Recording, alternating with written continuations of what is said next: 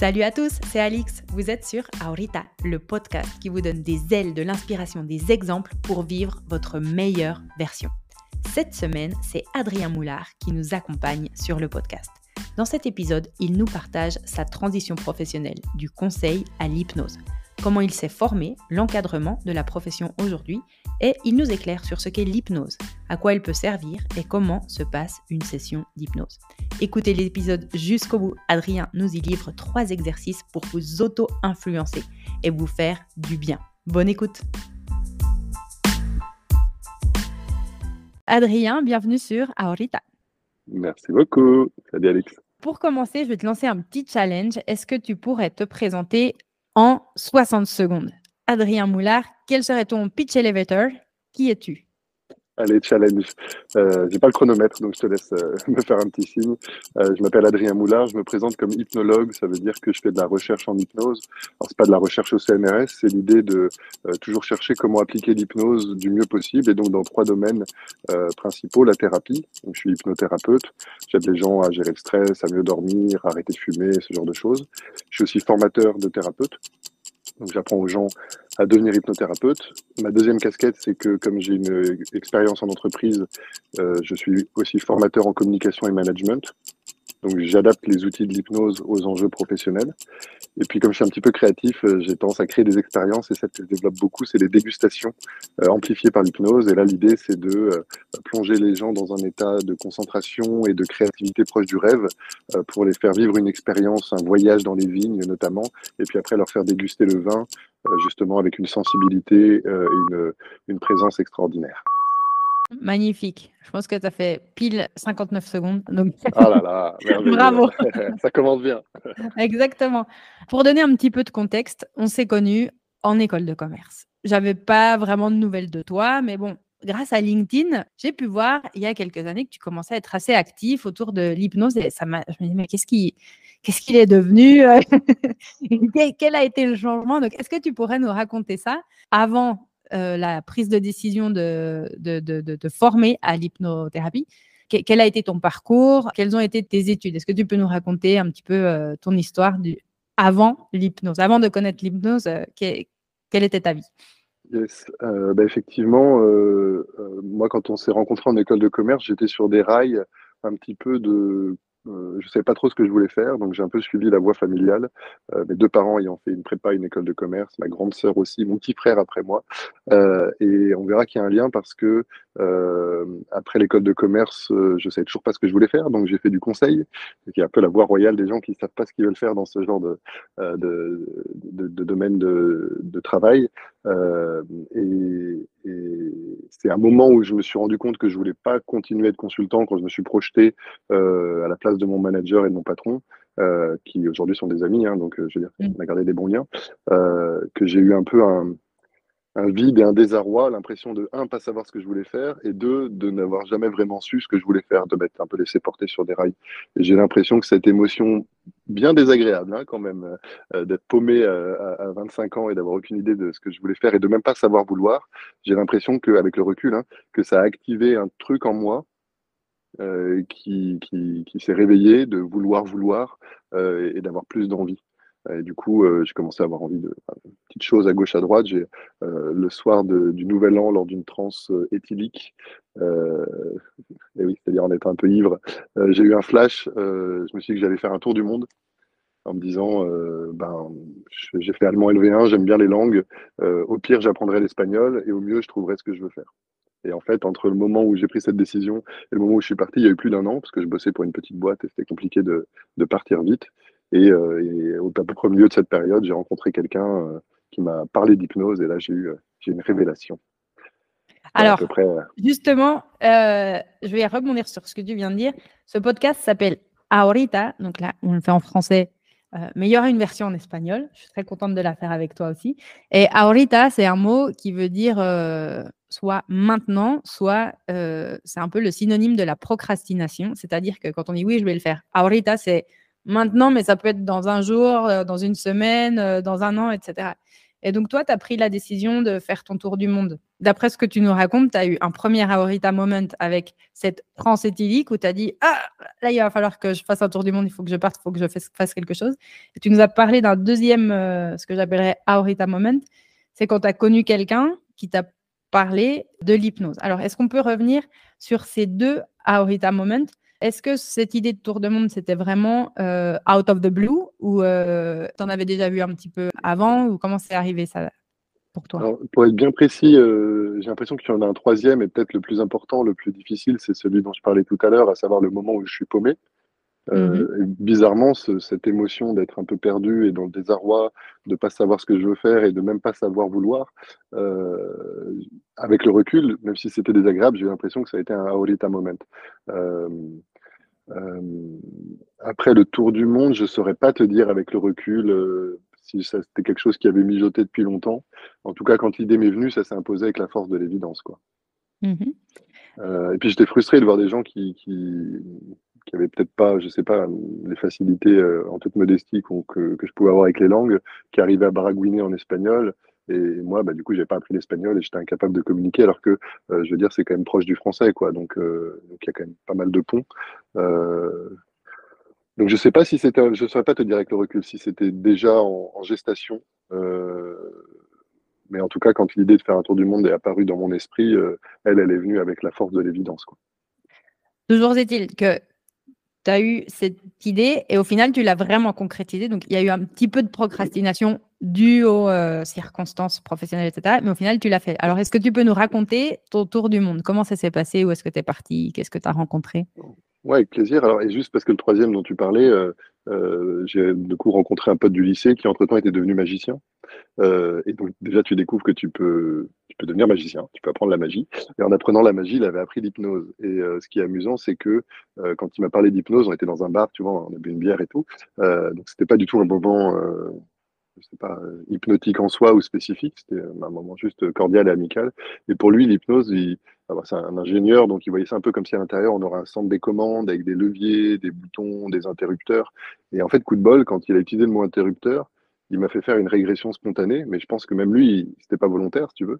Euh, quand j'étais en prépa, justement, un jour, euh, un matin, en, arrivant en bus euh, dans, le lycée où, je suivais les cours, j'ai eu une espèce de révélation.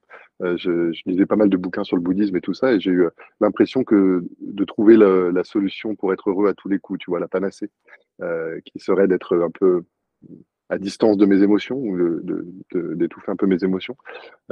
Évidemment, c'était une erreur, euh, mais à, ce moment-là, j'ai vraiment eu l'impression d'avoir une révélation. Euh, et avec le temps, je me suis rendu compte qu'être détaché de mes émotions, ça c'était pas satisfaisant. Euh, et, quand il a parlé d'interrupteur, il m'a fait me rappeler, mais j'ai complètement oublié, que dans le bus, au moment où j'ai eu ma révélation, j'ai eu l'impression d'allumer un interrupteur. Et du coup, dans le bar, je sais pas, ça doit être 7 ou 8 ans plus tard, quand il me parle d'interrupteur, moi, mon cerveau, il fait le lien, et je vois mon interrupteur dans ma poitrine. Donc, je suis plus dans le bar à ce moment-là, hein, tu imagines bien. Et mon interrupteur, il est couvert de poussière tu vois l'espèce de, je sais pas c'est de la poésie, mais en tout cas une, une, mise en image un peu métaphorique d'une situation qui, je pense, à ce moment-là, intègre à la fois le côté euh, émotionnel, parce que c'est un truc qui est important pour moi, mmh euh, et puis le côté un peu imagé ou métaphorique, euh, puisque voilà, couvert de poussière, c'est-à-dire que ça fait longtemps que c'est comme ça. et donc, je pense que ça, ça a contribué à me donner vraiment une impression très forte de, waouh, mais en fait, Enfin, je connaissais pas l'hypnose, mais je découvre dans ce moment-là, comme un flash, que non seulement ça marche, et qu'en plus ça va être, euh, ça va être ma, passion et ma voie professionnelle. Euh, et donc effectivement, après moi c'est vrai que j'ai un côté, euh, d'ailleurs je travaille, hein, je suis en coaching en ce moment pour essayer d'améliorer ça, donc je pense qu'on est en amélioration continue, mais j'ai un côté où, je me laisse volontiers porter par la vie, par les événements, ce qui a ses, avantages et ses limites. et, donc, quand j'ai décidé de faire ce tour du monde, j'étais pas pressé non plus, tu vois. donc, je me suis un peu dit, bah, ça viendra quand ça viendra, quoi. Et euh, je bossais avec un. On était plusieurs stagiaires à l'époque avant que je sois embauché. Il y en a un qui est parti et puis qui est euh, parti en Amérique latine et il est rentré pour Noël et on a déjeuné ensemble. Et à ce moment-là, pareil, autre flash. Euh, je dit, ah bah ok. Euh, il m'a dit qu'il allait faire un, stage de méditation vipassana au, Nicaragua. Euh, et donc c'était en mars. et donc on était en décembre. Et, dans l'après-midi, je me suis inscrit au stage et j'ai pris mes billets. Et donc ça a mis un an à mijoter. Puis quand euh, la porte s'est ouverte, à nouveau, la force de l'évidence, je suis bah, ok, euh, euh, je sais où je pars et je sais quand je pars, je commence avec ce truc-là. Est-ce que tu avais déjà fait de la méditation avant? Un petit peu, euh, j'étais curieux de ces choses-là. Après, j'avais pas suivi de stage. Euh, bon, après, avec les bouquins, je t'ai dit, j'avais lu un peu de bouquins sur le bouddhisme, donc j'avais un peu expérimenté, mais j'avais jamais fait de, stage aussi intense. Là, c'est 10 jours dans le silence, 11 heures de méditation par jour. truc. Puis je l'ai refait, je refait deux fois et demi après ce stage, dans d'autres endroits. Donc, mais, vraiment, c'est vrai que bah, après, je pense que chacun est différent. À, à, te parler comme ça, ça me fait prendre conscience, effectivement, comme si peut-être que les choses mijotent, et puis un jour, il y a quelque chose qui s'éclaire ou quelque chose qui se qui, s'ouvre avec un peu la force de l'évidence et après après ça déroule quoi. C'est exactement ce que j'essaie de, de, point out avec ce podcast. C'est quand je demande aux gens quel, quand a été ton Aorita Moment, en général, ils me répondent euh, il n'y a pas vraiment eu de Aorita Moment parce que ça fait longtemps que j'y pensais. Mais en général, il y a toujours une conversation où ils lisent quelque chose sur un arrêt de bus, tu sais, ou toi, tu dis, c'est ton, ton ami qui te dit l'interrupteur et poum, ça te ramène à une image. C'est assez impressionnant. Et donc, tu pars au Nicaragua. Est-ce que tu peux nous raconter un petit peu ton, bah, justement, ton expérience pendant cette retraite Vipassana et en général ton, ton, tour du monde ou une année sabbatique peut-être que tu t'es offerte? Ouais, et offert, c'est le bon mot. Euh, à l'époque, moi, je suis, euh, je suis un jeune adulte de 26 ans, mais dans ma tête, je suis encore un ado et je me rends pas compte de la chance et du luxe absolument euh, ineffable, si tu veux, de pouvoir partir, d'avoir un peu de sous sur mon compte en banque, d'avoir une famille qui peut m'accueillir et me nourrir si jamais je rentre sans travail.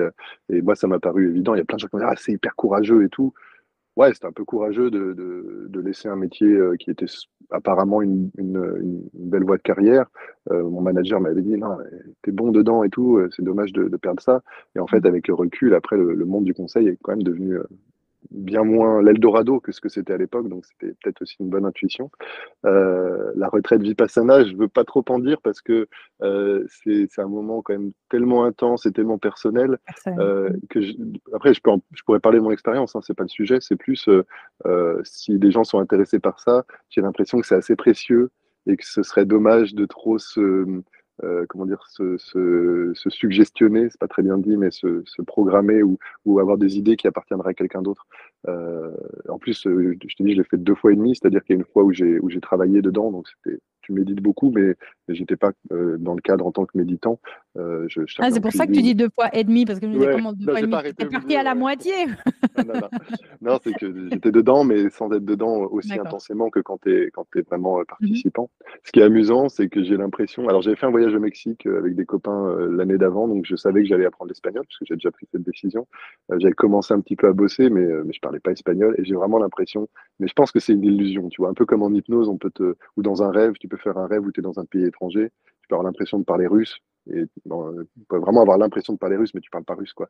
Euh, le fait est, je suis rentré dans ce stage-là, je savais pas parler espagnol et j'ai l'impression d'en être sorti et que je parlais espagnol. Quoi. Euh, bon, encore une fois, si je pense que quelqu'un était là pour pouvoir vraiment euh, écouter avec précision, je pense que j'étais peut-être capable de formuler des idées, d'avoir des bouts de conversation, mais, mais probablement que mon espagnol n'était pas, pas encore, euh, pas encore fluide. Ce qui est rigolo, c'est que du coup, je suis repassé au Honduras, parce que mon pote était au Honduras, euh, et je suis repassé au Honduras deux mois après. Il y a une nana euh, avec qui on avait discuté. Et bah, du coup, quand je suis arrivé, je parlais pas un traître mot d'espagnol, quoi.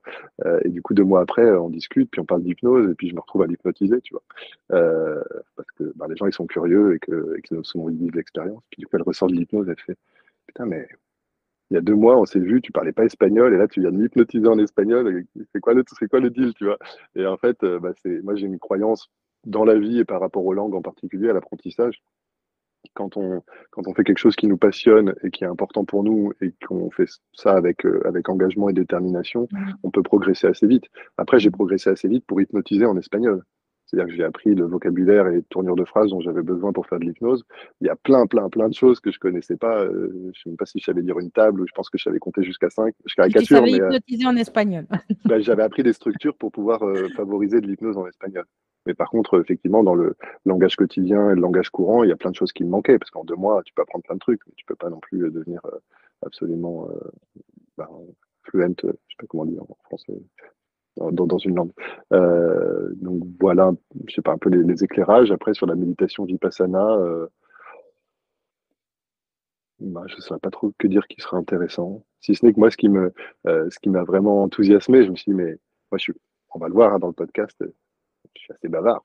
En tout cas, j'aime bien parler, j'aime bien échanger. Et, je m'étais dit, dix jours dans le silence, qu'est-ce que ça va donner quoi Moi, c'était mmh surtout c'était cette expérience-là qui me qui m'avait paru hyper enthousiasmante. Je suis curieux de voir ce que va donner mon cerveau, mon esprit, mon corps dans un cadre extraordinaire comme ça.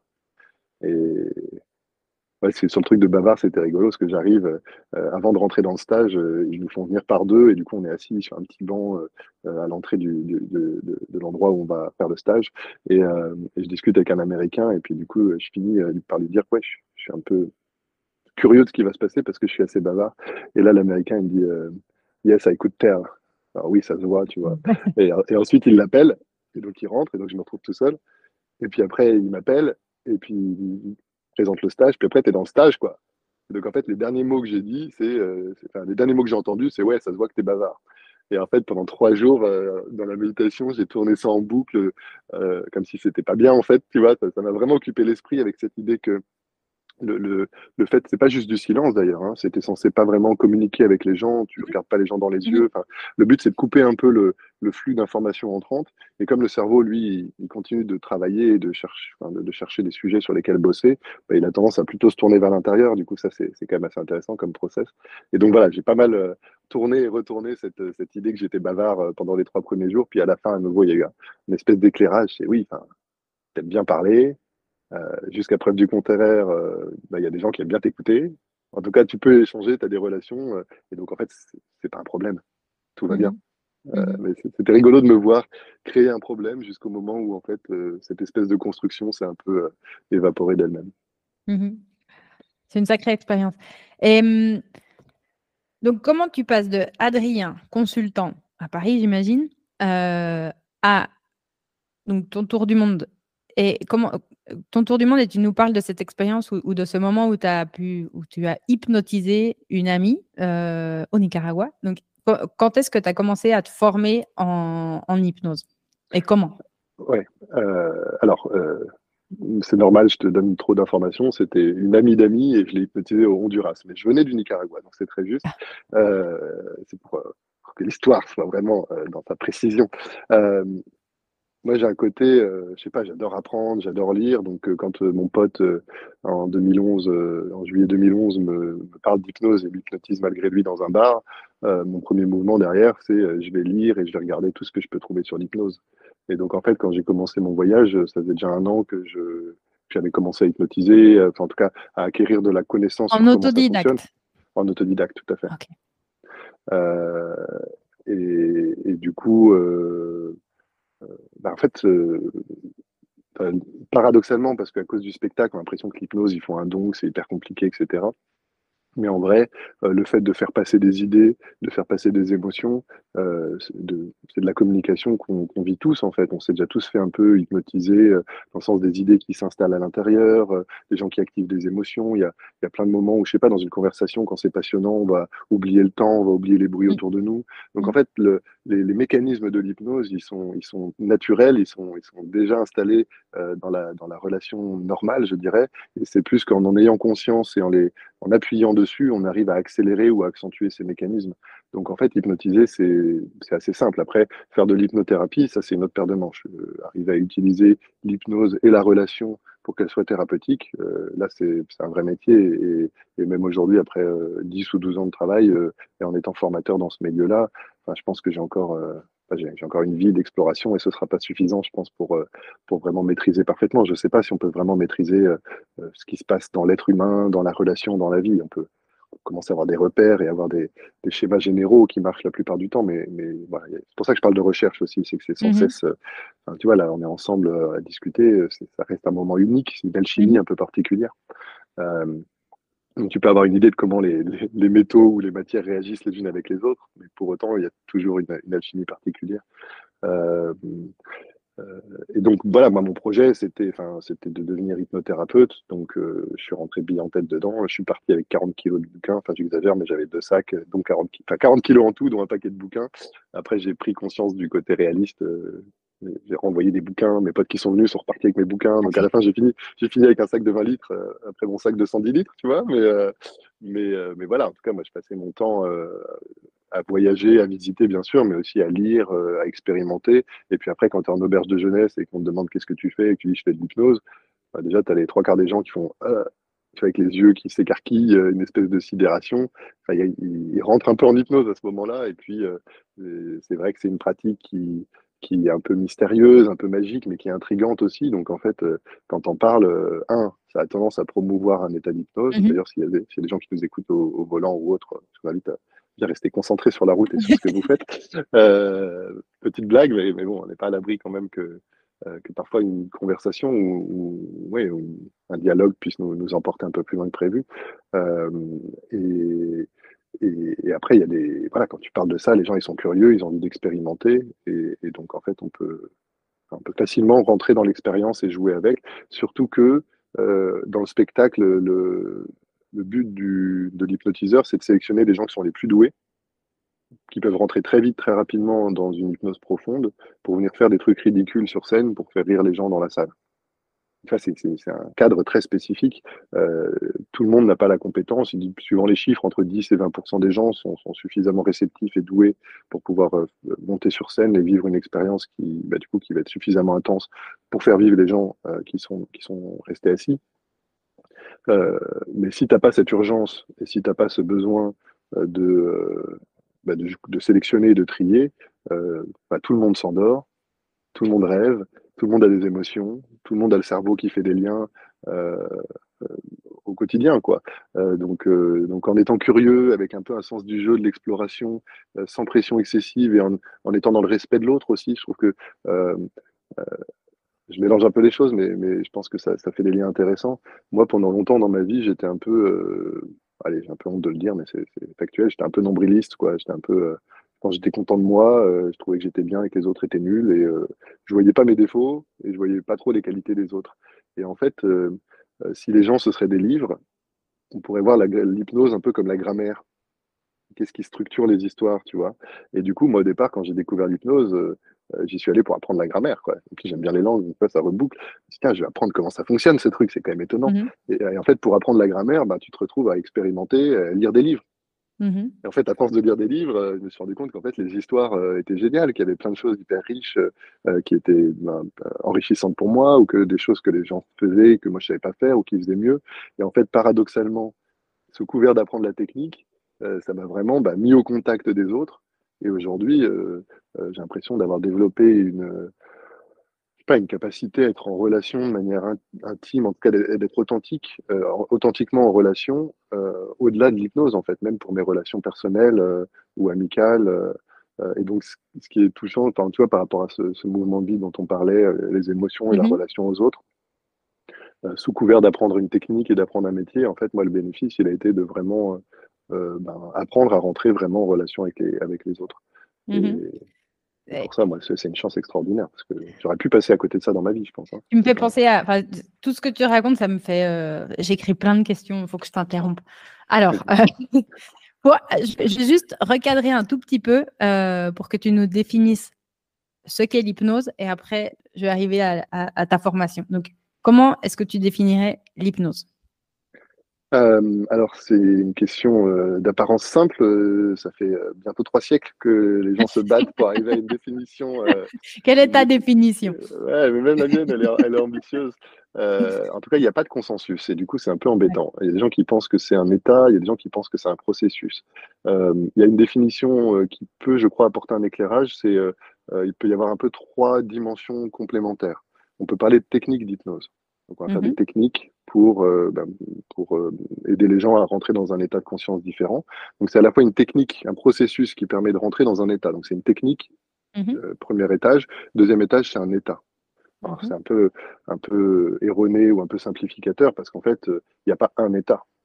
Il peut y avoir plein d'états d'hypnose. On peut être très détendu, on peut être très dynamique, on peut être complètement déconnecté, on peut être très présent. Donc, même neurologiquement, c'est, alors les neurosciences avancent on considère qu'il y a le mode par défaut. Tu sais, quand tu, tu es en mode automatique, que tu réfléchis pas, et parfois même quand tu conduis, tu peux euh, ne pas être conscient de, toute une partie du chemin.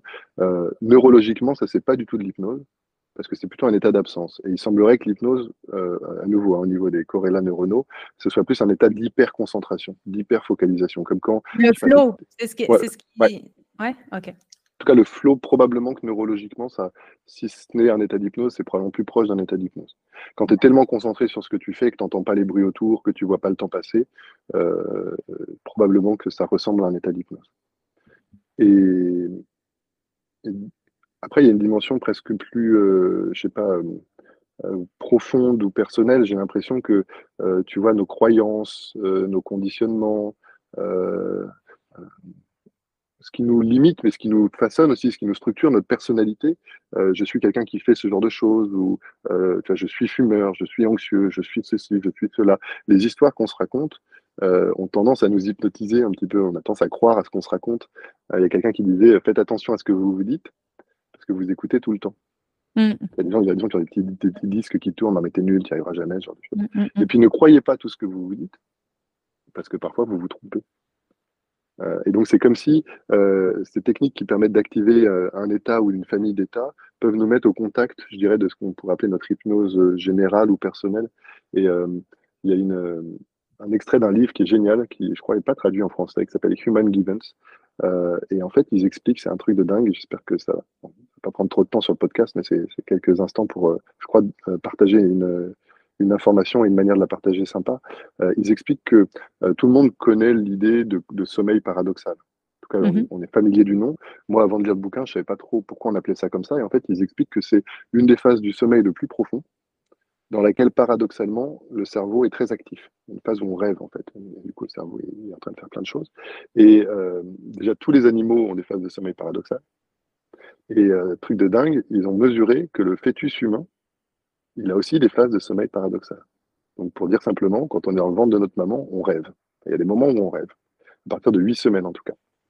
Et ils ont observé un truc assez étonnant, par exemple, on voit que donc le bébé, euh, il, fait des choses bizarres dans ces phases-là, notamment on peut voir sa poitrine qui s'ouvre et qui se referme, comme s'il respirait.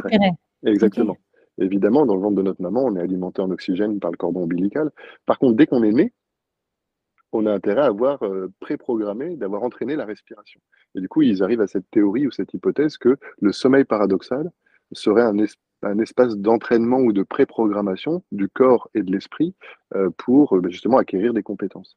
Et au cours de la vie, bah, en fait, on va continuer d'apprendre tous les jours, normalement, on peut espérer. et ils nous comparent notamment au cochon d'Inde explique que le cochon d'Inde, en fait, c'est un des animaux qui a la, la quantité de sommeil paradoxal la plus petite, probablement parce que quand il, quand il naît, le cochon d'Inde, il sait se déplacer, il sait se nourrir, il sait faire ses besoins et il sait se reproduire. Et c'est les seuls trucs qu'il va faire dans sa vie. Donc il n'a pas beaucoup d'apprentissage à faire et donc il n'a pas besoin de beaucoup de sommeil paradoxal. Euh, et nous, les êtres humains, visiblement, je crois, enfin en tout cas, on fait partie des animaux qui avons les systèmes euh, de vie les plus complexes. Et donc, même si sur la fin de la vie, on constate que ces, euh, quantités de sommeil paradoxal ont tendance à décroître, elles restent quand même considérables. et le chapitre suivant, on arrive au troisième chapitre de ce livre et après, après j'arrête. ils expliquent que pour eux, l'hypnose serait à la veille ce que le sommeil paradoxal est au sommeil. Alors, l'hypnose serait à la veille, ce que le sommeil paradoxal. Ok, d'accord. Il faut un peu de temps pour l'intégrer. Donc, l'hypnose, c'est une façon de se préparer aussi, mais en étant éveillé. Exactement. C'est une espèce de veille paradoxale. Euh, souvent, parce qu'on utilise la, métaphore du sommeil, on dit dort, ce genre de choses, et puis les gens mhm. donnent l'impression de dormir. Euh, on a l'impression que c'est du sommeil, euh, mais si tu demandes à quelqu'un qui est sur une scène de spectacle d'hypnose, très souvent, il est conscient de ce qui se passe, c'est juste que ça se passe malgré tout. Euh, les gens ne sont pas vraiment endormis, et donc on va accéder à un état propice à l'apprentissage, à la reprogrammation. Seulement, au lieu d'y accéder de manière, je dirais, naturelle dans le sommeil, on peut y accéder par, le, par la veille. Et, tu parles de spectacle, il faut, désolé de t'interrompre, mais c'est quelque chose qui me questionne beaucoup. Dans un spectacle d'hypnose, moi j'ai toujours pensé qu'il y avait des acteurs dans la salle. Alors, il n'y a pas d'acteurs. C'est vraiment des gens qui sont vraiment très réceptifs et, collaboratifs euh, avec l'hypnose. Ah ouais. Ouais, tout à fait. Euh, bah, je te dis, les stats disent entre 10 et 20% Donc, euh, si tu as 100 personnes, euh, tu as entre 10 et 20 personnes qui vont être suffisamment douées pour faire le show. Si tu as 1000 personnes, tu as entre 100 et 200 personnes. Et du coup, il va écrimer pour garder seulement les gens qui sont les plus créatifs, qui vont réagir de la manière la plus drôle, la plus, la plus spontanée, la plus directe. je sais plus si tu étais là. Moi, la première exposition à l'hypnose, c'était au week-end d'intégration. Où vous avez fait venir un hypnotiseur, Nabla, et c'est vrai que j'avais pas pris conscience. il avait fait le show, et en fait, lui, il commençait le spectacle en demandant aux gens de faire tourner les mains mmh comme ça, puis il nous les fait mmh tourner, puis après, il dit les mains vont continuer toutes seules. Moi, j'avais senti que mes mains, elles avaient envie de continuer, mais ça m'a fait peur, et du coup, j'ai un peu repris le contrôle et j'ai interrompu le truc, tu vois. mais j'ai vu des gens et des potes sur scène, et bah, je sais pas, quand tu as tes potes, quand tu as ta famille qui est sur scène, tu sais que c'est pas des acteurs. Donc c'est une, une, question totalement naturelle, ce que tu dis. Comme tu n'imagines pas que tu puisses le vivre pour les gens qui sont pas particulièrement euh, euh, réceptifs, en tout cas, ça ne veut pas dire que tu n'es pas réceptif, hein, c'est pas suffisamment réceptif pour ce, dans ce contexte-là s'autoriser à vivre le truc, euh, ce qui est plutôt mon cas. Hein. Moi, quand je vais voir des spectacles, je n'ai pas trop tendance à aller sur scène. Je suis un, sujet correct. Je, peux rentrer facilement en hypnose. Je peux activer assez facilement ce qu'on me propose. Euh, mais de là à, lâcher complètement les chevaux dans un contexte pour faire des choses ridicules, ça, euh, c'est moins ma cam. Quoi. Euh, donc non, en fait, effectivement, c'est une, bonne question et c'est une pensée logique, mais le fait est, j'imagine, enfin, ce serait compliqué à mettre en place pour les hypnotiseurs de spectacle d'avoir des, acteurs qui les suivent, enfin, même financièrement, je pense que ça marcherait pas trop. mais effectivement, la stat, la statistique fait que on trouve les, les, bons sujets pour, pour faire le show. D'accord, intéressant. Une micro-parenthèse, je rêve, j'ai déjà un bout de spectacle, mais je suis un peu éparpillé parce que je fais plein de choses. Euh, je rêve d'écrire un spectacle euh, qui soit euh, enrichissant pour les gens qui montent sur scène. Souvent, on fait faire des trucs ridicules et nuls aux gens sur scène. Je te donne un exemple, on leur fait faire la poule. Tu fais la poule, tu n'as pas grand-chose à gagner d'être une poule. par contre, imagine, je sais pas, on te fait faire la lionne.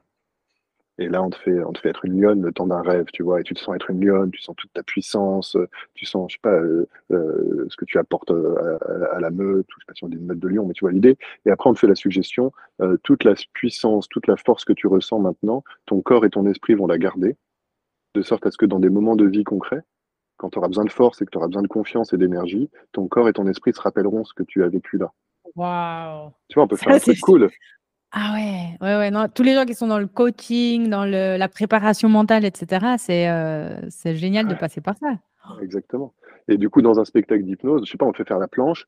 Euh, bah pareil, tu, tu, te rends compte que tu as une force extraordinaire, tu es capable de tenir plusieurs minutes euh, euh, presque sans effort conscient. Et à nouveau, si on fait des liens un peu intelligents en disant, bah voilà, quand tu auras besoin de force, ton corps et ton esprit se rappelleront de cette force-là, qui là a servi à faire un truc fun, mais qui peut s'appliquer à des enjeux de vie pro ou de vie perso ça fait partie de mes projets euh, de vie et projets professionnels de monter sur scène et de, faire un spectacle qui soit fun et qui fasse poiler les gens dans la salle, euh, mais qui soit aussi une source d'enrichissement pour les gens sur scène.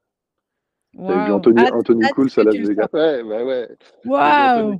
Anthony, Cools à Las Vegas qui fait un spectacle interdit aux moins de 21 ans. Donc un spectacle résolument orienté sexuel. Et en fait, euh, je ne saurais pas te dire, mais donc la chaise, c'est plus une chaise, c'est ton partenaire sexuel euh, optimal. Mmh. Euh, à la fin, il serre la main pour finir le spectacle, il leur donne des orgasmes hypnotiques, mais du coup, hommes et femmes, tu les vois exploser d'orgasmes comme ça. Et tu là où c'était déjà c'était c'était fait avec une très grande finesse, c'était très drôle mais dans le respect des gens et en plus mmh. la couleur était clairement annoncée. C'est-à-dire tu vas voir un spectacle d'hypnose orienté sexuel donc je veux dire c'est pas comme quand tu vas voir euh, je sais pas le, grand nom là qui passe beaucoup à la télé en ce moment et tout euh, où il te dit que c'est un spectacle familial mais euh, il fait faire des trucs où tu je sais pas deux mecs qui dansent ensemble et il y en a un qui est une femme. Je sais pas imagine que tu as quelqu'un qui a des doutes sur sa sexualité, il se retrouve là-dedans, il se retrouve à, à plotter un autre mec. Mmh. Donc parfois le l'apparence du spectacle, euh, et déjà, c'est souvent ça répète des trucs qu'on a vu dix mille fois, qui sont pas forcément très enthousiasmants ou très empouvoirants, pas très mm. beau, empowering mm. pour les gens sur scène, et qui peuvent ne pas être totalement respectueux en plus. Donc euh, voilà, les, les, petits enjeux. Euh, voilà, j'arrête de m'enflammer sur le spectacle. Voilà les grandes idées que j'ai de C'est beau, c'est beau. Et bah, ça me fait euh, relier ça à une autre question que j'avais quand tu nous disais que en fait, tu as, commencé en étant autodidacte. Au final, les gens que tu rencontrais pendant ton année sabbatique, c'était tes cobayes. Parce que tu disais, bah, je fais de l'hypnose. Ils disaient, ah bah tiens, tu peux, c'est sur moi. Et donc, du coup, j'imagine que tu apprenais à chaque fois que tu faisais de, de l'hypnose. Et là, tu, tu, nous parles, euh, et, et ça t'a fait te rendre compte que, que au-delà d'être, c'est toi qui as utilisé le mot euh, nombriliste, tu pouvais apporter des choses à des gens, tu pouvais euh, partager, tu pouvais comprendre mieux les gens, etc. Euh, donc, on voit clairement que c'est une vocation pour toi parce que, donc, un, tu as commencé par être autodidacte, tu as vu que tu pouvais apporter aux gens que ça t'apportait, et là, tu nous parles de ton spectacle, etc. ça me fait penser à l'ikigai, tout ça. Ah ouais, Je pense que c'est vraiment ça, va avec la, vocation euh, pour toi. Donc, tu as commencé comme ça en, en, en, lisant, en essayant. J'ai l'impression que tu as fait du test and learn. Et après, euh, donc, une question un petit peu plus terre à terre. Comment tu t'es dit, bah tiens, je vais rentrer en France et je vais me lancer et je vais être euh, hypnothérapeute. Tu t'es pas dit de quoi je vais vivre, combien je vais faire payer ma session, comment je vais continuer? Et l'autre question, c'est comment, comment tu t'es formé? Est-ce que tu te dis, bah faudrait peut-être que j'ai un diplôme? Toutes ces questions un petit peu plus terre à terre parce que tu dis ah, l'hypnose c'est bien, c'est ma vocation, je vais là-bas. Mais après, comment tu as construit tout ça? Bah, C'est d'excellentes questions, d'autant que maintenant que je suis formateur, euh, j'invite mes stagiaires à se poser ces questions. Euh, le fait est, à l'époque, je ne me les suis pas du tout posées. Euh, quand j'ai senti l'hypnose, j'ai su que c'était ce que j'allais faire. Et puis, je pense que j'étais dans un contexte particulier dont j'avais pas conscience hein, du, luxe et de la particularité. Mmh. je te dis, c'est que euh, j'avais un peu de sous sur mon compte en banque, euh, j'avais une sécurité euh, économique par le biais de ma famille, qui fait que je me suis lancé tête baissée. J'ai pas fait de business plan, j'ai regardé les tarifs qui se pratiquent et puis j'ai cherché un endroit où travailler et puis j'ai commencé quoi. avec le recul, je sais pas si je le referais comme ça, mais le fait est, mmh j'ai eu la chance de pouvoir le faire sans trop réfléchir. Peut-être aussi à une époque, il y a une dizaine d'années, où l'hypnose commençait vraiment à exploser sans être aussi aussi développée et connue. Euh, là, aujourd'hui, les gens que je forme, euh, je, bosse beaucoup à Montpellier. Euh, il y, a un nombre d'hypnothérapeutes aujourd'hui important. Je crois que les, gens qui restent installés après deux ans, c'est à peu près 20%. Entre les gens qui s'installent et les gens qui arrivent en vivre, c'est à peu près 20%. J'ai entendu ce chiffre, je ne sais pas trop ce qu'il veut. Euh, donc, ce n'est pas non plus une, panacée à nouveau, une, en tout cas une voie évidente. Euh, tu parlais d'ikigai, en tout cas, on est en plein dedans parce que euh, c'est ma passion, euh, ça fait du bien aux gens, ça fait du bien au monde, euh, j'arrive à être payé pour ça. Je ne sais plus quelle est la quatrième dimension et je prends du plaisir et je crois que je, suis, mm. je suis, assez cyclé talentueux. En tout cas, c'est une pratique qui me, qui me convient bien. donc, je me suis formé pendant, ouais, pendant un an et demi, deux ans avant de rentrer en France, parce que mon voyage a duré un an, ouais, un an et demi, puisque six mois, voilà. Et je me suis formé dans une école parisienne à nouveau, j'ai choisi à l'époque, j'étais en relation avec une, femme euh, qui s'était formée. Enfin, on a parlé d'hypnose et du coup, elle s'est formée dans cette école et donc c'est comme ça que j'ai choisi. n'ai pas fait d'études de marché. Attends, si cette nana qui connaissait pas l'hypnose euh, et qui était maman en plus, qui était mère célibataire, si elle a choisi cette école, c'est qu'a priori c'est une bonne école. Donc voilà, j'ai mmh choisi euh, un peu par mimétisme. Euh, après, je suis reparti parce que j'avais acheté un aller-retour. Donc, je suis reparti quatre mois. Euh, et au bout d'un mois, euh, sur la deuxième tranche de mon voyage, il y a un truc à nouveau qui m'a dit bon, bah là, il est temps de rentrer. et donc, j'ai regardé les billets d'avion. J'étais en, Amérique du Sud. J'ai regardé les billets d'avion des Amériques vers, l'Europe. J'ai trouvé un billet d'avion de Québec City à Paris à 200 dollars trois mois plus tard. Du coup, je me suis dit, bon, il bah, faut que je sois à Québec City dans trois mois. et je suis rentré, j'ai commencé à bosser. Ok. Et alors, à ce moment-là, qu'est-ce que, quels étaient tes rêves? Qu'est-ce que tu attendais Quelles étaient tes, expectations, tes attentes à ce, moment-là? Est-ce que quelles étaient tes illusions? Qu'est-ce que tu pensais qu'il allait se passer? Euh, Alors attends, il faut que je me remette euh, dans dans la peau de qui j'étais à ce moment-là. Bah, je pense que j'étais un peu dans une toute puissance. Hein. Je pense que j'avais l'impression que j'allais pouvoir aider tout le monde euh, sans jamais me planter, euh, ce qui ça est, faux. Euh, après, je sais pas trop comment te répondre. je sais que là, dans, des coachings que j'ai fait, tu vois, ça m'a fait mettre le mot sur mon ambition. moi, j'ai comme ambition d'être une référence internationale de l'hypnose. et c'est vrai que quand j'ai mis ces mots dessus, en fait, ça pareil, ça ça, s'est révélé à moi comme la force de l'évidence. En fait, je le savais déjà, intuitivement, mmh inconsciemment, c'est juste que je n'avais pas conscientisé ou je n'avais pas mis les mots dessus. Et c'est vrai que souvent dans le coaching, on invite les gens à avoir un objectif smart, euh, tu vois, qui soit précis, mesurable, exprimé positivement, tout ça. Et je pense que c'est une bonne chose dans l'absolu. C'est juste que dans la vie, c'est pas toujours nécessaire. Moi, dans mon chemin de vie, je me rends compte que euh, il y a plein de choses que j'ai accomplies qui se sont révélées euh, très positives, mais que j'ai un peu faites presque malgré moi ou intuitivement. Mmh. En revanche, je pense que c'est important d'avoir euh, une intention et d'avoir un désir profond euh, qui peut prendre la forme d'un objectif conscient. Euh, donc voilà, moi depuis le début, je crois que j'ai cette ambition et cette envie de, de, devenir excellent dans ce domaine et de, de, pouvoir après transmettre, de devenir formateur et puis de, de, pouvoir apporter un maximum au maximum de gens. J'avais un peu cette, je sais pas, peut-être l'améliorer, mais cette idée que mon, moi, mon objectif, c'est d'être la meilleure influence possible pour moi et pour les autres, avec l'idée qu'en fait, on ne peut pas ne pas s'influencer même là, tu vois, tu parles pas, mais tu me fais des petits oui de la mmh tête et du coup, mmh. tu m'envoies le message que euh, tu comprends et que tu es plutôt d'accord avec ce que je raconte. Euh, tu vas voir un psychanalyste qui est censé être complètement neutre, mais en fait, il est jamais complètement neutre. Déjà, tu sais quel est ton schéma de pensée, tu sais qu'a priori, si je fais une caricature de la psychanalyse à l'ancienne, hein, ça a beaucoup évolué, mais tu sais qu'a priori, il va chercher des problèmes sexuels dans l'enfance. Donc, euh, qui en est ou qui en est pas, ça peut te, suggérer d'aller en, chercher ou en trouver. Et puis, euh, tu vas dire un truc, il va pas réagir. Puis, tu vas dire un autre truc, il va, il va bouger un peu sur son siège. Puis, tu vas dire un autre mmh. truc, il va mm-hmm. euh, et donc, en fait, on s'influence sans cesse. On influence les autres, on s'influence soi-même.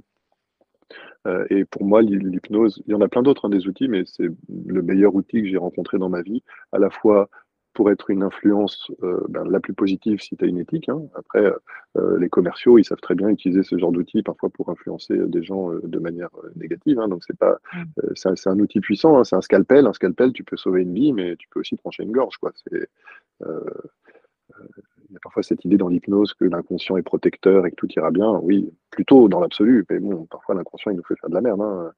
Quand tu te suicides, enfin, je veux dire, probablement un besoin d'apaisement, mais qui prend une forme un petit peu, euh, un petit peu violente. Euh, donc euh, voilà, c'est cette idée de, ouais, de, pouvoir être la meilleure influence possible avec cet outil-là, en tout cas, et d'autres outils. Après, moi, je suis, un autodidacte, mais un forcené de la formation. Je ne sais pas que je compte le nombre de jours de formation que j'ai fait depuis, mais tous les ans, je continue de, me former. Là, je fais une formation en traumatologie parce que ben, tu n'es pas à l'abri que les gens aient des traumatismes, mais c'est pas mal d'être préparé. Euh, pour pouvoir un peu réagir si jamais dans l'hypnose. Soit les gens viennent avec euh, euh, la conscience qu'ils sont, qu'ils ont un traumatisme qui les embête, ou qu'ils ont vécu un traumatisme qui continue de leur peser.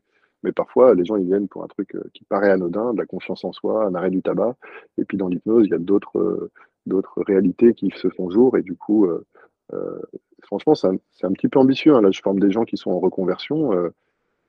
les, les, formats de base aujourd'hui de formation en hypnose, c'est 15 jours pour être praticien en hypnose qui me semble être une folie absolue. C'est-à-dire, tu, tu, reçois des gens qui sont en souffrance, qui sont en vulnérabilité, et tu emploies des outils de suggestion euh, qui, peuvent être très puissants, et, du coup, euh, euh, tu parles de diplômes, c'est même pas des diplômes, hein. il n'y a pas de diplôme, euh, il y a des diplômes universitaires, c'est-à-dire que des universités qui délivrent des diplômes, c'est pas reconnu par l'État.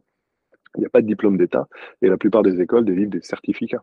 Un certificat, mmh. c'est au mieux un certificat de présence. Un thérapeute qui vient de sortir d'une formation avec toi de 15 jours et il dit bah, Je suis hypnothérapeute, euh, viens, viens avec moi. Ok. Pire, euh, tu peux tomber sur quelqu'un qui n'a jamais fait aucune formation et qui se déclame hypnothérapeute et euh, légalement, il ne doit rien à personne. Ce n'est pas un titre qui est reconnu. Mm. D'ailleurs, Doctolib euh, est en train de. là, on arrive. Euh, ils ont, décidé, euh, c'est parce qu'il y a un naturopathe qui a fait n'importe quoi. Je ne sais pas si tu as vu, qui, a demandé à des gens qui avaient des cancers d'arrêter leur traitement. Il disait qu'on pouvait faire repousser des bras avec des trucs, qui pas dans des délires. et, donc, Doctolib a pris la décision de, de, ne plus accueillir que les professions réglementées. donc voilà, là, c'est à la fin du mois je fais partie des gens qui, doivent trouver une autre solution pour la réservation en ligne, etc.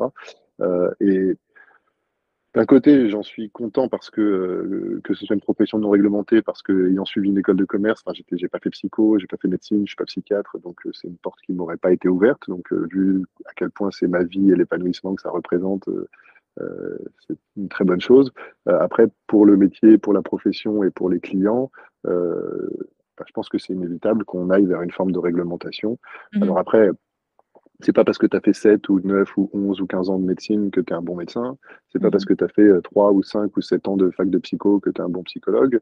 Euh, mais au moins, tu as une base minimale de travail et d'investissement. Euh, je veux dire, 15 jours de formation.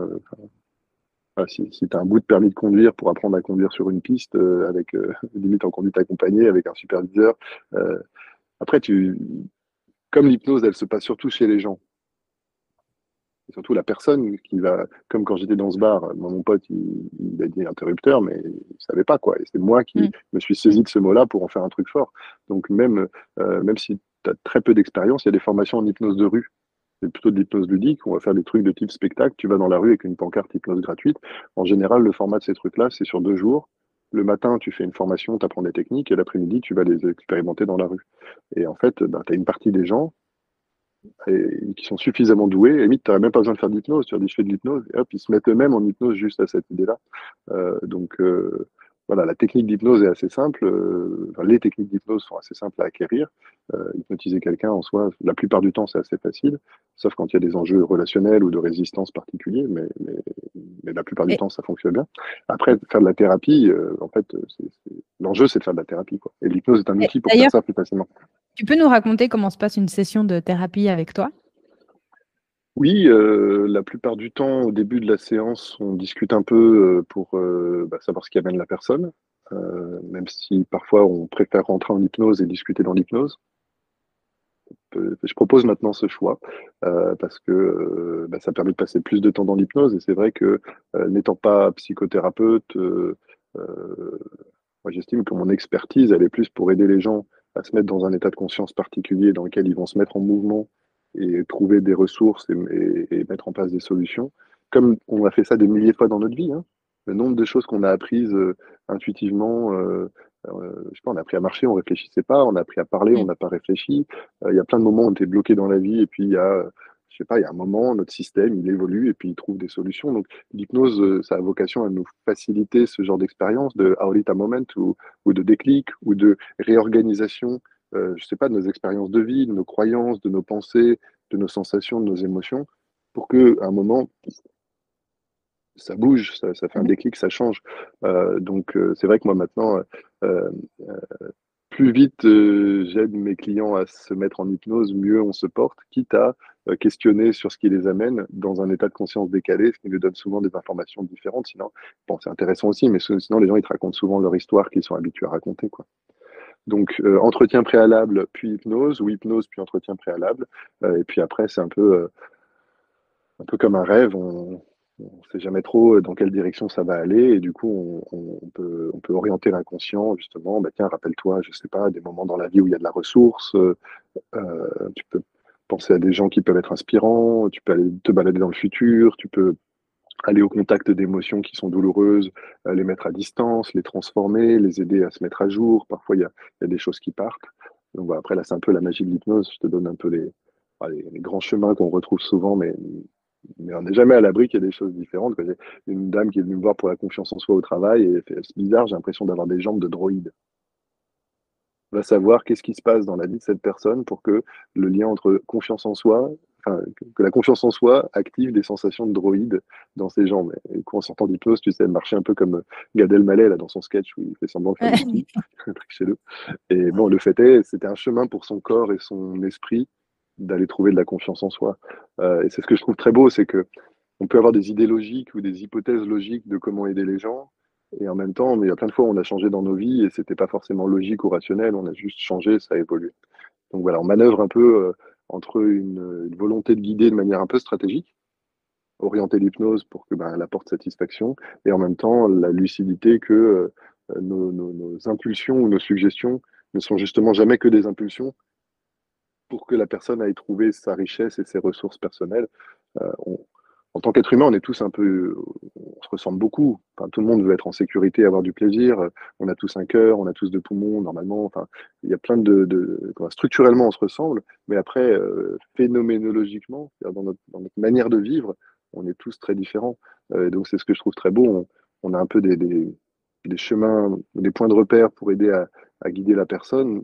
Mais c'est pour ça que je parlais de recherche. Chaque séance est unique.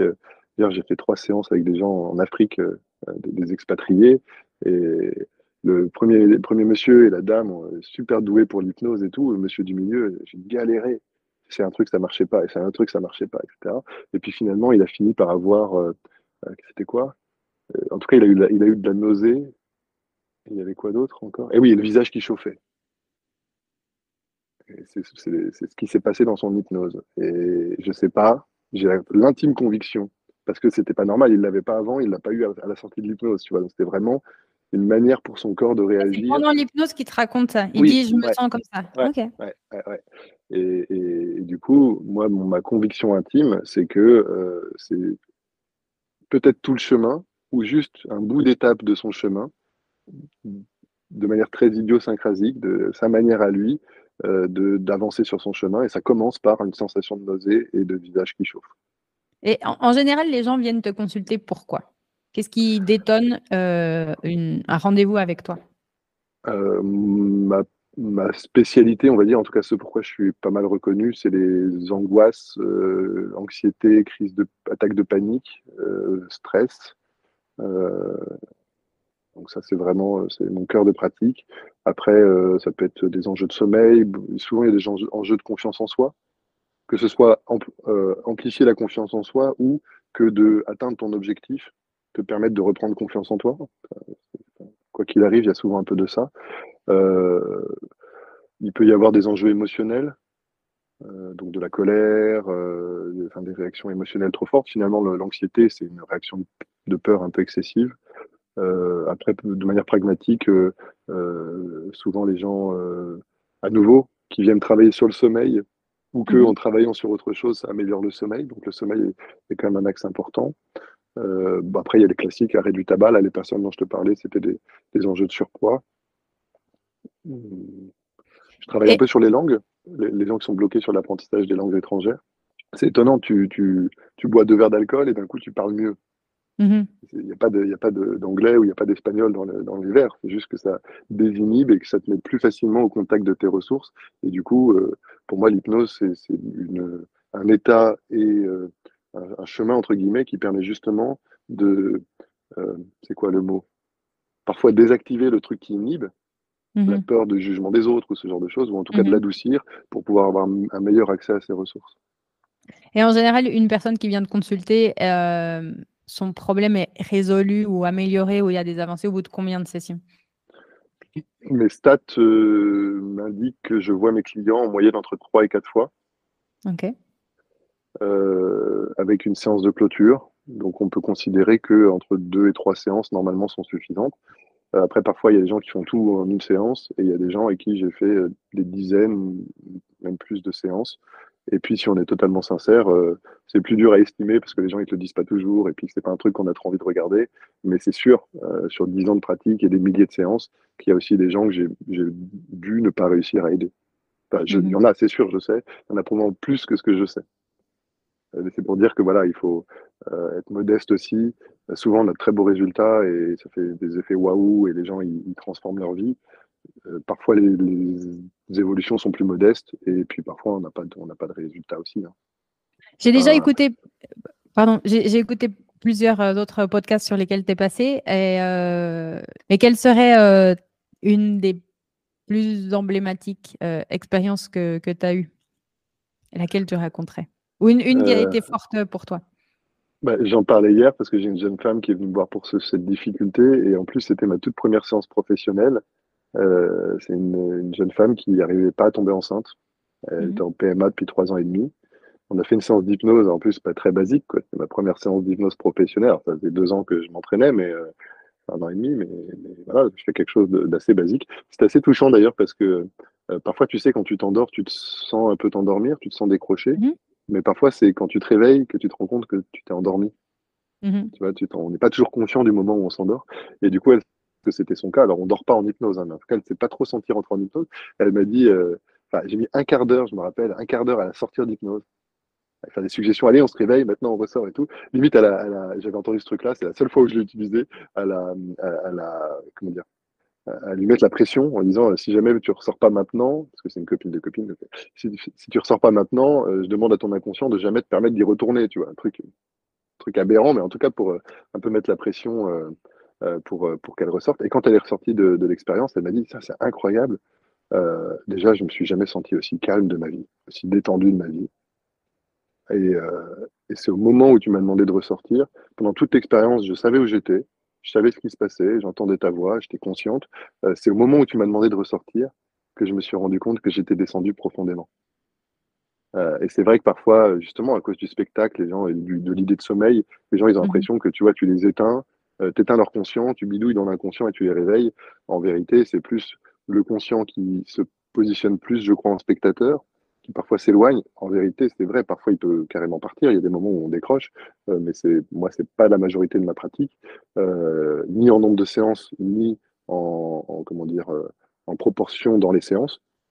Donc le conscient reste relativement présent. C'est juste que les mécanismes automatiques, les mécanismes inconscients, eux, sont plus présents, ils sont plus palpables. et donc, donc voilà, le but, c'est d'arriver à ce qu'il y ait une meilleure harmonie entre le conscient et l'inconscient, entre le mental et le corps. et pour la petite histoire, c'est une personne qui m'a pas tenu au courant. Euh, j'ai pas eu de nouvelles. Et du coup, la pote qui m'avait recommandé, qui me l'avait envoyé, on s'est revu un an et demi après. Et, je ne sais plus comment ça se passe. J'ai dû demander des nouvelles. Et euh, elle fait, mais tu sais pas? Bah non. Bah, elle a eu son bébé. Du coup, on a, on, a, calculé et elle est tombée enceinte un mois après la séance. Et c'est vrai que quand j'ai appris ça, je me suis dit, bah, donc, euh, un petit faire-part, euh, ça fait de mal à personne, tu vois. Et après, en réfléchissant, je me suis dit, ouais, mais en même temps, Erickson, qui est le, grand hypnothérapeute américain du XXe siècle, qui a vraiment rénové l'hypnose. Avant, l'hypnose, c'était très directif. Quoi. Dormez, je le veux, dormez, dormez, vos paupières sont lourdes. Tout, ça. Euh, Erickson, il s'est rendu compte que les gens, ils sont déjà dans des états de transe euh, dans leurs problèmes, mais il y a plein de moments où on est dans des fonctionnements automatiques. Donc, plutôt que d'imposer l'hypnose, lui, il a une, une, vision très douce et respectueuse de plutôt la, la, la repérer chez les gens ou l'aider à se, à se développer chez les gens plutôt que de l'imposer de l'extérieur. Euh, et il avait cette phrase, il disait, euh, en tant qu'accompagnant, on doit être comme une ombre dans la vie des gens, dans le sens, tu vois, de passage. Pas, mhm. négatif, hein, l'ombre, juste quelque chose de mhm. très, très, très subtil. Et si cette personne euh, qui, qui t'imagine, en plus des enjeux de, sexualité, de, féminité, de place dans le monde, et puis tu penses trois ans et demi de PMA, et puis de toute la, le, comment dire, j'imagine, l'estime de soi, enfin, tout un, c'est un projet de vie très personnel, très intime. Tu vas voir un type, euh, tu fais un truc bizarre et après ça marche. Bon, si elle m'oublie rapidement et si elle euh, se concentre sur sa vie de jeune maman, finalement, c'est probablement une super chose. Donc voilà, mon ego euh, mis de côté rapidement, j'ai trouvé ça finalement très sain que bah, ne me tienne pas au courant, puisque ça mmh dire qu'elle s'était appropriée vraiment son, son changement. C'est une jolie histoire. Et hum, donc là, on a parlé de, des thérapies que, que, tu fais, donc tu es aussi formateur, et j'aimerais bien passer quelques minutes aussi sur euh, les expériences que tu as développées. Donc j'avais vu hypnose et yoga, hypnose et champagne, euh, tu nous as parlé hypnose et vin. Euh, est-ce que tu peux nous raconter comment tu peux amplifier une dégustation de vin ou de, des expériences que tu fais grâce à l'hypnose Comment ça se passe? Carrément. En fait, c'est né euh, de l'idée que le yoga, c'est une pratique physique qui a vocation à te mettre dans un état propice à la méditation. Et du coup, je me suis dit, euh, qu'est-ce qui se passe si on se met d'abord dans un état méditatif, un état hypnotique, il y a des, passerelles entre les deux, euh, et que tu pratiques le yoga dedans?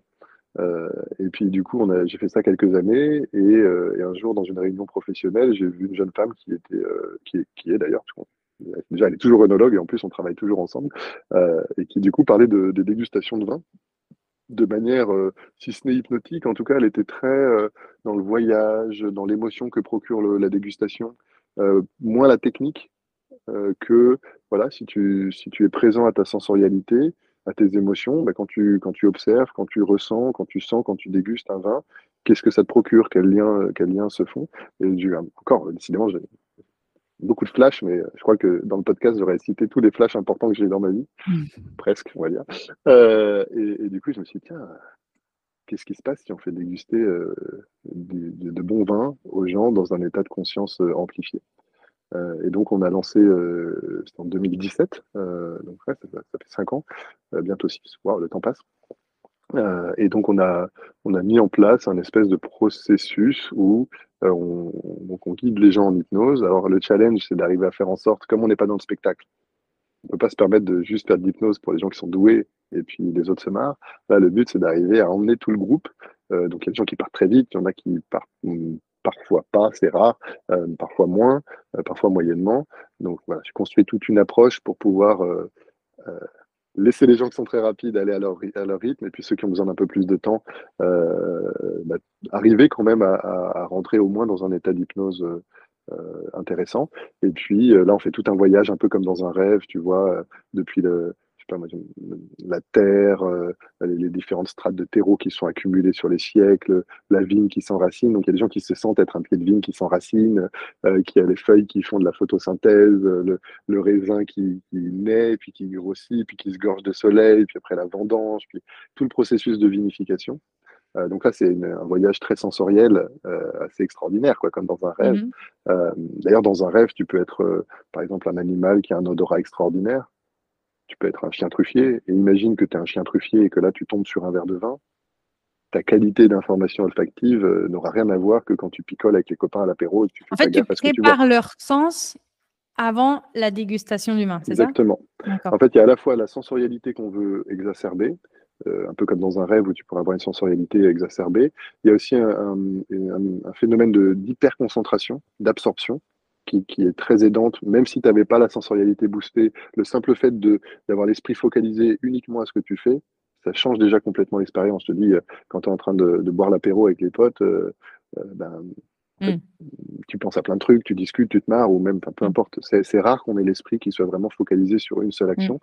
Euh, et le fait de, de faire vivre le développement et la vie de la vigne, euh, ça fait aussi que quand les gens dégustent, euh, et l'idée c'est un peu ça, euh, c'est d'avoir une espèce de, connexion ou euh, de rencontre avec le produit qui est beaucoup plus intime que à nouveau si tu si tu sais même pas ce que tu bois.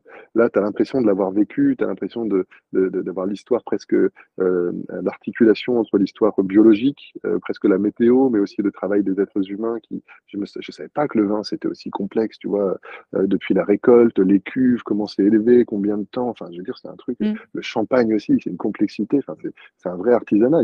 Même les arbres qu'ils choisissent pour faire les barriques, comment ils les Oui. chauffent, enfin, tu vois, tu as des Mm. histoires à Mm. raconter, c'est, c'est d'une richesse, c'est vraiment un travail d'artiste, en fait, d'orfèvre, euh, de, de faire du vin. Euh, Et donc, euh, quand tu dégustes le vin, que tu as l'impression d'avoir été la vigne, euh, que tu as l'impression de l'avoir rencontré, euh, ou ou que tu peux aller à la rencontre du vin comme tu pourrais rencontrer un être humain, tu vois, on fait écouter le champagne. Tu peux entendre la voix de quelqu'un avant de le voir. Est-ce que la voix que tu entends correspond à l'image quand la personne, quand, quand elle apparaît? Puis après, tu la vois et tu peux apprendre à la connaître. Est-ce que quand sa personnalité se dévoile, est-ce qu'elle correspond à ce que tu avais imaginé quand tu l'avais entendu et quand tu l'avais vu? Et donc le but, c'est vraiment d'aller euh, euh, vivre une rencontre euh, presque humaine, en tout cas, comme on pourrait rencontrer un être humain, de sorte à ce que quand, tu dégustes le produit, il te touche vraiment avec une ampleur, une profondeur beaucoup plus importante que si tu consommes, et après on pourrait le faire sur du café, sur du thé, sur des alcools forts, sur des, des Mhm. repas, je suis en train d'essayer de développer tout ça. Euh, finalement, peu importe le produit, mais c'est vrai que le vin a, a cette richesse-là. Tu me diras le café, la manière de le torréfier, etc. Il y a plein de produits qui ont cette, euh, cette profondeur, en tout cas une profondeur intéressante. Et donc quand tu le dégustes comme ça, avec la présence, la sensorialité exacerbée, euh, l'imaginaire qui a vécu tout un voyage et le sentiment euh, de, de faire une rencontre vraiment unique et intime, Mm. bah, après ce que tu en ramènes est beaucoup plus fort. Quoi. Et normalement, le but, que incroyable. Ouais. les gens, ça les marque à vie, quoi. Après, euh, et Ouais. quand ils redégustent ce vin ou qu'ils redégustent un autre vin, ils vont pas forcément rentrer dans un état d'hypnose, euh, en tout cas pas aussi profond que dans l'expérience. Mais bah, c'est vrai que maintenant, quand je, quand je suis amené à déguster, bah, je peux plus déguster un vin sans faire au moins un peu attention. Alors après, oui, quand je fais l'apéro avec les copains, euh, mais il y a toujours un moment où euh, je sens qu'il y a une espèce de présence particulière où euh, Mhm. je veux vraiment euh, aller à la rencontre de ce vin et, et, et ce qui est étonnant, c'est que le but aussi, on peut avoir pas mal de préjugés. Moi, je sais que, je sais pas, j'avais l'impression que la dégustation, c'était un truc euh, qu'il fallait maîtriser, tu vois, un truc technique. Il fallait connaître euh, les notes de, de griotte ou de cuir ou de, je sais pas. Euh, et et c'est là où, avec Juliette, ma collègue onologue, on, on se retrouve beaucoup. Euh, c'est avant tout une expérience sensorielle. Mhm. Et, bah, et maintenant que je l'ai vécu plein de fois et que je me fais plus confiance, et tiens, mais quand je le sens, qu'est-ce que je sens? Quand je le goûte, qu'est-ce que je goûte? Comment ça me touche? Est-ce que j'aime? Est-ce que j'aime pas? La première gorgée, les autres, qu'est-ce qui, quels liens se font? Tu sais, comme euh, on a tous des odeurs qui nous, qui nous connectent avec euh, des, des moments du passé. Euh, quelle est mon expérience spontanée quand je suis vraiment au contact de ce qui se passe? Et, et- et du coup, c'est vrai que ben, j'ai, j'ai dépassé les croyances que j'avais par rapport à moi-même sur la dégustation. Euh, je suis capable de déguster, je suis capable de sentir des choses. Euh, Est-ce que c'est la même chose que l'œnologue? Ça, après, on pourra discuter, mais euh, c'est tout aussi valable, quoi. Et il y a des gens qui, je me rappelle d'une personne qui, à l'époque, on avait mis un Riesling dans la dégustation. Il dit, bah, c'est dingue parce que moi, normalement, j'aime pas le Riesling. Bon, il se trouve que c'est un très bon Riesling, mais bah, là, dans l'hypnose, bah, je l'ai apprécié. Il nous en a acheté des bouteilles, tu vois. Et inversement, des gens qui nous disent, moi, normalement, euh, je suis plutôt un bon buveur, euh, j'ai plutôt tendance à finir les bouteilles, etc. Bah là, le vin, euh, c'était tellement fort que j'ai pas réussi à finir mon verre. après, comme l'hypnose est hyper vaste, parfois il y a même des Mm. expériences qui ne sont pas trop en lien avec la, la dégustation. On a fait venir un, un dégustateur de thé professionnel et lui nous avait dit bon, sur la sensorialité, franchement, euh, ça n'a pas changé grand-chose, mais parce que lui, déguster, être dans sa sensorialité, c'est son métier, tu vois, c'est pas très Mm. hypnotique, c'est pas très décalant. Disait par contre, pendant toute la séance, j'ai des souvenirs de l'enfance qui n'ont pas arrêté de revenir. Donc, donc, ça va Ouais, être. donc tu euh, reconnectes les gens avec euh, beaucoup de choses. Ouais, ouais, c'est la force et la beauté de l'hypnose, euh, c'est que ça nous met au contact de, nos, de notre inconscient, qui dans la vision de l'hypnose, on n'est pas du tout dans l'inconscient freudien, qui serait le, le lieu du refoulé, qui est prêt à te sauter à la gorge à la moindre inattention, tu vois. Là, on est plutôt dans un, un vaste réservoir de ressources qui a pour vocation de t'aider à assurer ta sécurité et ton bien-être. Euh, et, euh, et effectivement, euh, quand tu connectes avec ça de manière positive, euh, ben, souvent ça dépasse ce qu'on aurait imaginé parce que les gens, ils sont, c'est ce que je te disais en début de, de podcast, les gens, ils sont, ils sont plus riches que ce que nous on imagine d'eux, mais souvent que ce que eux imaginent d'eux-mêmes, quoi. Les gens sont très, je constate les gens, je sais pas ce que tu en penses, mais les gens sont vachement durs avec eux-mêmes. Souvent la relation, euh, bah, mais dur, même exigeant, ce serait bien. Exigeant, c'est positif, tu vois. Ils sont vraiment, ils sont parfois méchants. Euh, C'est une relation limite entre le conscient et l'inconscient. Tu sais, quand, parce que quand tu as quelque chose qui ne va pas, euh, souvent ça prend beaucoup de place dans ta vie et ça, ça occulte tout ce qui va bien. Du coup, les gens, ils ont un truc comme ça. T'as pas bientôt fini de faire ça En parlant à leur inconscient, tu vois. Mais non, c'est tout ce que je sais faire. Euh, et, et nous, en hypnose, on, on renverse un peu cette relation. C'est waouh Attends, mais si tu es là en train de faire ce podcast, si tu es là en train d'écouter ce podcast, c'est que dans ta vie, il y a déjà un milliard de choses qui fonctionnent bien. Je veux dire, euh, tu es, né, tu as été conçu, tu t'es développé, tu as appris à parler, peut-être français, espagnol, anglais, euh, tu as, les compétences, tu as des relations. Euh, tu, je veux dire, il y, a- il y a énormément de choses qui fonctionnent bien. Et évidemment, il y a des choses qui peuvent être améliorées. Et tu vois, c'est très différent de juste se dire je suis une merde, qu'il y a plein de choses qui fonctionnent bien. Je suis pas parfait, personne n'est parfait. Mais il y a plein de choses qui fonctionnent bien. Tu es déjà une super personne et tu peux encore progresser. Et, et du Tu es en coup, train de que- démystifier l'hypnose euh, parce que pour quelqu'un qui ne connaît pas l'hypnose, moi je me considère comme quelqu'un qui ne connaît pas l'hypnose. Et moi j'avais cette image, moi, c'est du spectacle, un hypnothérapeute, ben, il te fait t'endormir et puis euh, tu sais pas trop ce qui se passe, tu sais pas trop si ça marche. Et en fait, euh, là, tu es en train de le lier à beaucoup de choses, à des expériences, à, à un peu du coaching avec ce que tu viens de nous dire. euh, presque de la psychologie, aider les gens à, à croire en eux, à, à débloquer des choses c'est assez impressionnant. Et au final, c'est ce que tu disais tout à l'heure avec euh, la, comment tu disais, la, formalisation, la, pas la professionnalisation, mais de, de, de l'hypnothérapie et de l'hypnose en général. Euh, tu es, vraiment sur un bon filon parce que je pense, avec tout ce que tu nous racontes, il y a encore y a, y a beaucoup de développement à faire et, euh, et de, comment on dit, d'éducation des gens, de, de la société autour de l'hypnose pour, euh, pour euh, expliquer ce que c'est et euh, tous les, les bénéfices, les avantages que ça peut avoir. Euh, après, l'hypnose, c'est un outil génial et je pense que c'est des choses qui devraient être transmises aux enfants assez tôt, pas même nécessairement sous la forme d'hypnose, mais la relation à soi, comment tu te parles, comment tu accueilles tes émotions. euh, D'ailleurs, tu aurais un petit. Parce que là, tu parles des enfants, mais comme adulte, c'est ce que tu viens de dire, on peut être très dur avec nous-mêmes. Donc, est-ce que tu aurais un mini exercice à partager? Alors, aux gens qui conduisent Arrêtez-vous peut-être, euh, ou écoutez-le plus tard, euh, un, un petit exercice, un takeaway euh, de, ce, de cet épisode. Ouais, carrément, avec plaisir. Euh, je propose aux gens qui écoutent, on va même pas vraiment faire d'hypnose parce que je pense que voilà, on est dans un podcast et tout, c'est pas le, c'est pas le, le lieu. En revanche, un petit jeu qui permet de mieux prendre conscience de comment on fonctionne et du Mhm. coup d'avoir plus de, euh, si ce n'est de contrôle, de maîtrise, en tout cas de capacité à euh, s'auto-influencer et puis se faire du bien parce que c'est ça le but. Euh, euh, donc c'est un jeu en, en quelques étapes. La première étape, c'est d'essayer de penser à quelque chose d'agréable Mhm. mais il faut penser à quelque chose d'agréable sans image.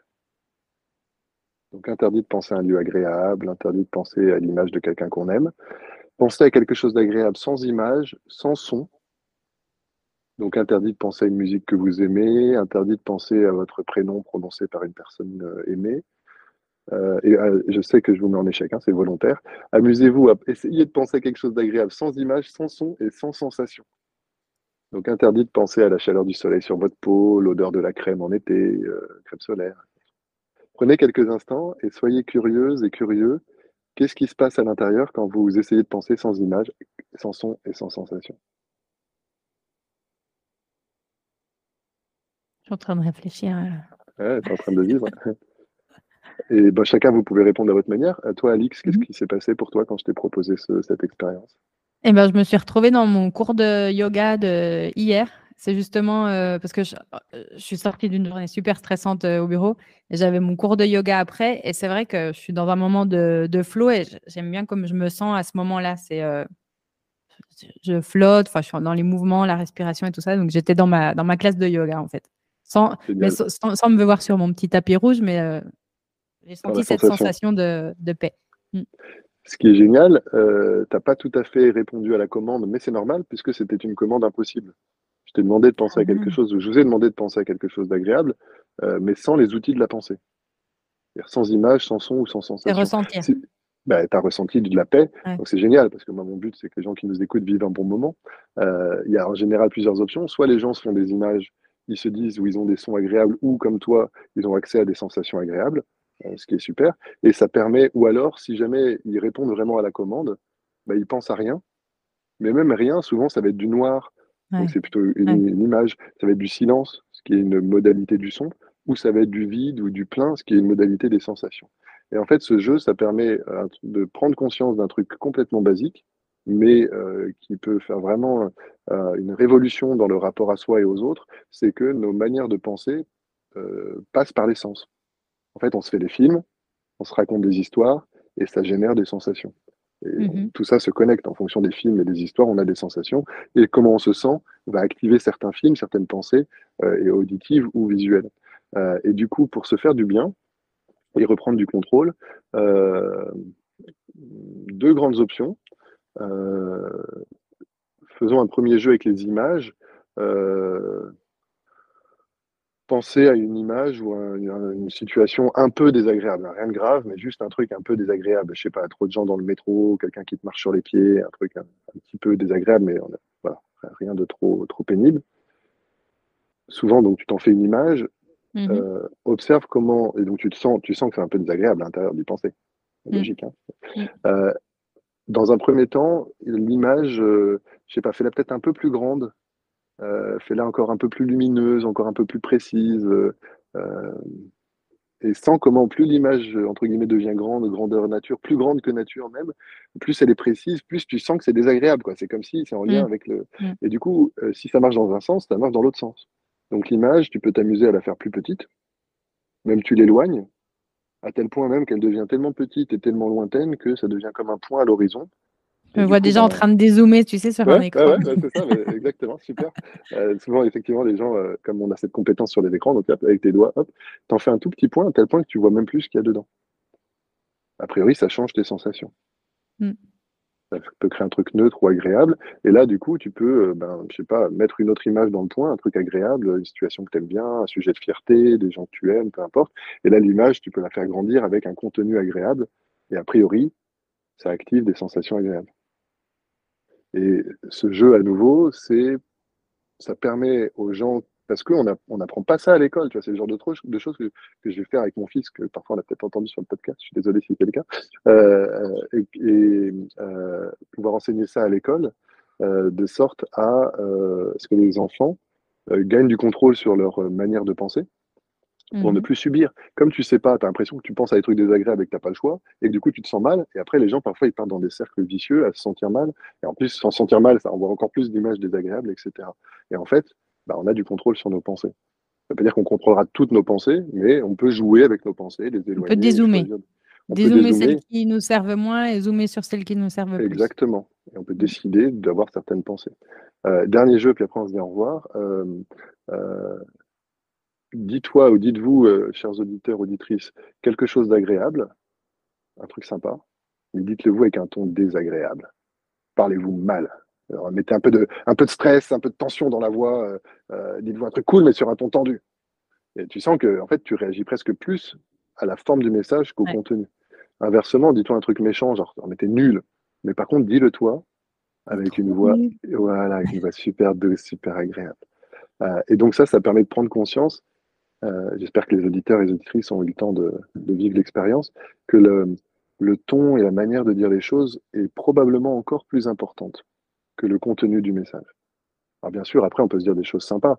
Euh, quand on n'arrive pas à faire quelque chose, plutôt que de se dire qu'on est nul, on peut se dire, bah, pour l'instant, je ne sais pas encore faire. Mais il y a plein de choses que j'ai pas su faire et que j'ai fini par apprendre. Et en tout cas, euh, pouvoir mettre de la douceur dans la voix, euh, quelque chose de chaleureux, de, une forme de tendresse avec soi-même, bah, souvent ça crée un état intérieur bah, plus sympa, plus tendre. Après, c'est pas de la complaisance, hein, ça veut pas dire que tout est parfait, mais dans une société où, souvent les gens se sentent mal et sont très durs avec eux-mêmes, avoir plus de liberté sur les images, les films qu'on se fait, se rappeler quand on se fait des films, qu'on se fait des films et que c'est que des films, et qu'on peut du coup peut-être choisir des films plus intéressants et euh, jouer avec le contenu de la voix et aussi euh, surtout la forme de la voix. Euh, je, crois, j'espère que c'est une expérience qui, qui, peut apporter beaucoup de liberté. Mmh. C'est trois, trois exercices super intéressants. Merci beaucoup de les avoir partagés. Je me sens déjà mieux après avoir fait les trois. bah oui, mais c'est logique parce qu'on ne peut pas ne pas le faire, on ne peut pas ne pas mmh s'influencer. Du coup, là, tu l'as fait même sous forme d'exercice, mais mmh euh, tu as, utilisé des structures qui ont vocation à faire se sentir bien. Donc, c'est mmh normal que suite à, ce jeu et à ce podcast, tu te sentes bien. Et si les auditeurs et les auditrices se sentent bien à la fin de ce podcast, c'est chouette, c'est une belle réussite et en même temps, c'est assez logique et normal. Sincèrement, je ne pensais pas qu'on allait en arriver là, mais euh, je, me, rends compte que l'hypnose, en fait, c'est vraiment lié à, tout, ce sujet de santé mentale qui est, qui est un peu euh, un trending topic en ce moment. Et je pense que en tant que société euh, évolutionnée, évoluée, on, a, tout aujourd'hui. On a le, confort euh, matériel, etc. Mais avec le sport, etc., on, s'est longtemps focalisé sur la, santé physique. Mais aujourd'hui, la santé mentale, c'est, on se rend compte que c'est même encore plus important. Et euh, je vois qu'en parlant d'hypnose avec toi, ça nous amène à ça. Et on l'a même concrétisé avec trois, trois exercices très concrets pour, euh, pour améliorer notre, euh, notre santé mentale. Donc, merci beaucoup d'avoir partagé autant de connaissances. Je pense qu'on pourrait faire un podcast de, 5 heures, de 24 heures avec toi, parce que tu as tellement de choses à dire avec tous les livres que tu as lus et ton, ton, ton auto-formation. C'est un sujet qui m'intéresserait beaucoup de savoir un petit peu comment, comment tu te formes, qu'est-ce que tu lis, toutes les formations que tu as suivies. Mais bon, ce sera euh, un autre podcast. Et euh, donc, on peut, déjà donner rendez-vous aux auditeurs qui, qui connaissent un tout petit peu ou qui, savent parler espagnol sur euh, l'épisode qu'on fera ensemble en espagnol euh, tout bientôt. Et avant de se dire au revoir, euh, Adrien, où est-ce qu'on peut te trouver les gens qui sont intéressés par, tes, services, tes thérapies, tes formations, tes expériences? Où est-ce qu'on peut te contacter? Alors, si vous cherchez Adrien Moulard, euh, a fortiori si vous mettez hypnose euh, sur Internet, vous me trouvez assez facilement. Euh, après, sur, sur les autres sites, c'est en train de bouger beaucoup, puisque Doctolib ne fonctionne plus, et je suis en pleine rénovation de mes sites. Mais normalement, j'espère que dans quelques semaines, adrienmoulard.com devrait être un endroit où vous pouvez trouver toutes les informations. Parfait. Parfait. Pour le vin sous hypnose, on a vin sous hypnose.fr, qui est encore un, site un peu modeste, mais qui présente un peu l'expérience aussi. Ouais. Bah, merci beaucoup pour tout ton partage et, et, à très bientôt. Pour, ah, il faudra qu'on te suive aussi pour, pour voir ton spectacle. Si, quand, quand tu le sors, j'espère être dans les premiers spectateurs participants à ce spectacle qui, qui, qui aide les gens et les participants par l'hypnose. Génial. Ça me fait penser sur Facebook, ma page professionnelle, c'est l'hypnose à votre service. Et comme tu l'as dit justement, moi, j'ai l'impression que l'hypnose, c'est... il y en a, d'autres, hein, des outils et des, perspectives. Donc, euh, moi, je parle surtout de ce que je connais. Mais c'est vrai que c'est un outil de connaissance de soi, de bien-être intérieur, personnel et relationnel. Euh, ben, vous le sentez, je pense, dans le podcast, c'est un truc euh, qui a changé ma vie. Donc, voilà, si, si, vous souhaitez me suivre sur les réseaux, l'hypnose à votre service, c'est c'est une page où je mets souvent du contenu.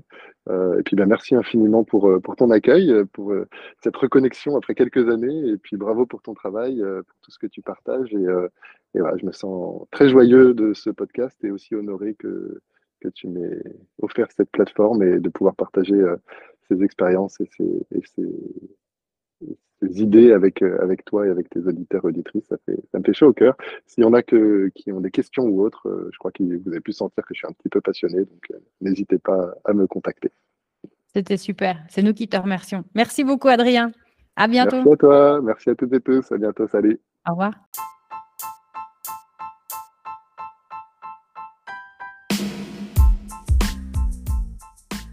Merci d'avoir écouté l'épisode jusqu'au bout. J'espère qu'il vous a plu, qu'il vous a servi et que vous avez déjà essayé les trois exercices que nous a laissés Adrien. Si Aorita est un podcast qui vous plaît, n'hésitez pas à le suivre, à vous abonner et à nous laisser 5 étoiles et quelques commentaires. Ça nous fera toujours du bien. À bientôt!